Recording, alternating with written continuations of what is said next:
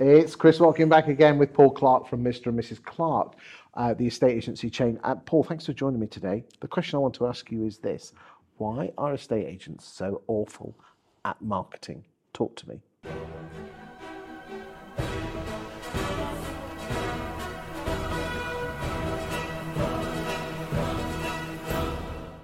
Well, the first question I've got to ask is what kind of marketing are we talking about? Selling houses or marketing themselves? Well, that's a it's a, it's a really good distinction, and personally, I don't think they're very good at either. Okay, which one do you want to touch on first? Let's touch on well, let's touch on the selling the selling path, the property advertising, advertising a property. Um, it was the reason I set, one of the big reasons I set the business up um, in the first place. I was selling a house in London. We had poured a lot of money into this house, you know, gutted it, done it top to bottom, absolutely loved it. It was a really special home for us. We came to sell. We invited, it was before I was involved in estate agency at all. We did the the, the beauty contest of the three agents. You know. On the sofa? Uh, they, they, yeah, yeah, they eventually, after they'd knocked on a few uh, windows and doors and walls to check, you know, they eventually sat down and produced us all of this paraphernalia. So three agents came round, big international agents, local agents, all this kind of thing. Promised the world we were going to, and you know, I didn't know anything about advertising properties, but we ran, we, we were involved in marketing and, and you know, obsessed by social media and obsessed by interiors and this kind of thing. And, and I'm looking around our house thinking, this is, this is a beautiful house. And then he turned, we chose the big international agents. We were wooed by, by lots of promises. Um, he came round with his little camera which he said it was going to be professional photography. In my world at the time, professional photography was kind of like this setup. And he just took some snaps, shoved it on the portals, shoved it on. I don't think I don't even, even know if it hit his website. The write up was terrible. It was sort of very, it wasn't even factual. There were parts of it that was, were totally wrong. And we sat there and we were really disappointed. Um, and we thought, gosh, you know, we, this could be done so much better. But we let it go, and, and, and sort of after a while, we did quite well with that house. And then we came to buy a house and we moved to Sussex. And we went through the whole process of looking at houses. And I'm looking on Rightmove and I'm looking on estate agents' websites and estate agencies' windows at the time. And I just wasn't, maybe this makes me high maintenance, but I wasn't sort of taken, my breath wasn't taken away by many things. I was really underwhelmed by what was being showcased to me. You know, and I'm I'm a big fan of brands and there's, you know, be it cars or clothes or things, you know, I, I, I, like getting carried away with advertising and, I was always really disappointed. And I, you'd go to a, you'd go to a viewing thing really flat. And then, then the experience of being shown around by the agents of that caricature of country agent, I was really underwhelmed by it. And we, uh, uh, and eventually we, we actually rented something down there because we decided we'll, we'll live in village. And I just kept whinging to Alex saying, you know, gosh, you know, the property advertising is really rubbish. I'll keep my words clean. Um, really rubbish. Now, I, I, I reckon we could do better. And I just pestered her and pestered her. In the end, she just gave in and was like, right, come on then. Shush, let's do it. Let's, let's, let's set our own up. And the focus on Mr. and Clark was always storytelling, beautiful photography, beautiful write ups, compelling kind of uh, advertising, thinking slightly differently about everything we, we sell and and tell some stories. Tell be be interesting about it, and that definitely stood out for us. Okay, so we can all do twilight photographs, which I love, by the way. Okay. okay, so twilight photographs and pro- proper professional photographs. That's a that's good marketing. When you say tell stories, are we talking about this is where they brought their children up and they had their first bar mitzvah and all that. Uh, could, could, be, could be. I, I, that, those sellers' perspectives, I've never been a. a, a, a so what do you mean by story? Because we want so, some value for the well, boys yeah. and girls. So, well, okay. So, um, third house we ever sold was this beautiful sort of farmhouse in um, rural Warwickshire, and I went there. It was really early on, and we would just thought, right, come on, let's be really brave about this our photography still works. It's fantastic. She was taking the photos, and we started taking photos of the the chickens and the cockerels in outside. And we thought, you know what? This is surely what people they want to be moving up. They want to be keeping their own chickens. They want this big garden. It's not all about the whatever three thousand square foot interior. That's a bit bit dry. We need to sell this house. We need to sell this product in a more compelling way. Not even So- sell it, get them to buy it. and, and- and, uh, t- just get, sort of get a, get get an emotive. Okay. So we so we took out.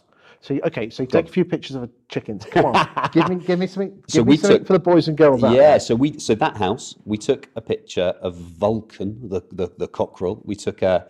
Uh, a full page advert in the Birmingham Post at the time. We also put an advert in the Evening Standard and did a social media campaign around Vulcan the cockerel, about the good life, about moving to the countryside, that people might not know this little part of Warwickshire that might live in London. This was five, six years ago. This was before, well, everyone's been moving to the countryside at different times. So we just focused on this cockerel. We didn't even put anything about the house. So it was, it was almost become a, a chicken keeper. It seems ridiculous, but people really enjoyed it. They then went to Rightmove and Zoopla. That's the almost the easy bit. The particulars were on there and and they came. And the interesting bit for us, being experience in marketing, so we're we should be a, an experience based business. When people came to the door, and and I was doing the viewings with someone else, they'd open the door in a really good mood. Where's Vulcan? You know, where's this? Where are these chickens you've talked about? It's a gorgeous house, big house. Oh, it's got a garage. Oh yeah, how? What, what's the square footage? Oh yeah, what? What are all the real serious specification facts about this house? They're all on a piece of paper. We can show them then, but to capture that essence of the house, Can you teach someone how to do this with your self-employed estate agency model then? absolutely. And so we do all the copywriting for our agents. We uh, we vet the, the photographers that work with our agents, so we help them find the perfect local. Not every house can have a chicken called Vulcan, can they? they can't, and unfortunately, he was included in the sale of that house, so they've kept the they've kept Vulcan. But there's but there's corners of every house. There's stories of every house. have you, you have you got stories back from Vulcan? Joe, I haven't I haven't gone to see him. I, I think it would upset me too much. I should. I'm, I'm missing a trick. You are missing a huge trick there. Right. So, so you help your agents with regard to that to make the houses more personalised Yeah. and, and telling a story, because every every house can't have a Vulcan, but you can you can you can spin a story on every house. and a community they live in. So it's the other bit that I think estate agencies don't do very well. Okay. And I know you guys have talked a lot about uh, this on different videos. Is we should be championing a community. So we talked, uh, and, and, and to give value for, for the chat, we um, instead of putting on a local area guide on the bottom of your adverts, 25 minutes to the M40, or, or can get on the train from London in an hour and 90. That, that's easy. You, that's, that's obvious. You can find that on Wikipedia if you want. But what's, what's the guest ale at the pub? What's the local headmistress like? What's um, who owns the corner shop? What's we, I've just written helped our copywriter write a, a property, uh, a home advert, a location advert about a house we're selling in the Cotswolds. And I went to the photo shoot, do some social media bits and bobs with her. I met the corner shop owner, and he was absolute, just top man. And I was, oh, have you got? It was a lime pickle for a curry. I said, have you got it? He said, no, you're local. If, if you are, I'll, I'll, I'll get it in. I thought, wow, that's golden. I said, do you mind if we put you in the location advert of that story? So to say the local corner shop owner will get you things in if you move if you move into the, that's again it's just different marketing. So if I go onto your Rightmove account and look at the properties you're selling and download the brochures, I'll see all this, will I? Uh, uh, yeah, absolutely. Good stuff. Right, let's move on. We, the second part of marketing is attracting vendors to use their agency. Where are agents going wrong there? So it's the other end of the marketing funnel. So that's the this the the, the, the first bit we talked about is, is, is right at the cold face, the bottom of the funnel of, of actually that delivery of selling of, of advertising a, a home. Then it's that lead generation, talking to the talking to the people that you who own homes but might not be selling it right at this moment. And I think a lot of agencies forget that and they try and just generate a lead immediately. So put something out there and then they try and measure it of right we only we did some direct marketing campaign and one person has got back to us and told us they didn't like our flyer.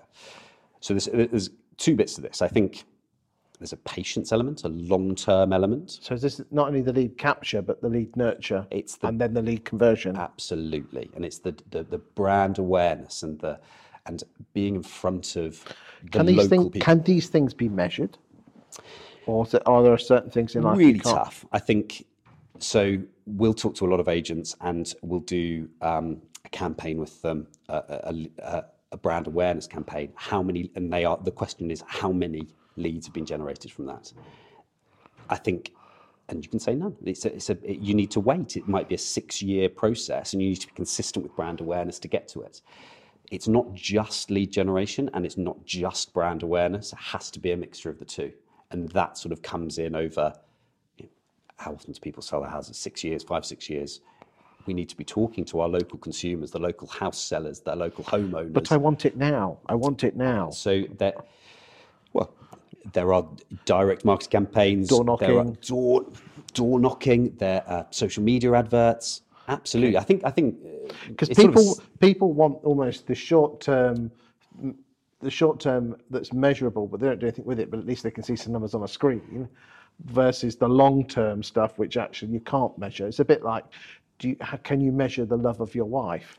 You can't. There is no number. It's just you, you just have to build that trust. You talked about in a previous video. Yeah. it's all about building trust. Absolutely. But then you're right, especially when you set up as a in a brokerage and you run your own business, you want you want some uh, reassurance that there's numbers, there are conversions, there are leads, there's the we sort of say it's sort of a 60-40 um, split in the bud- the marketing budget.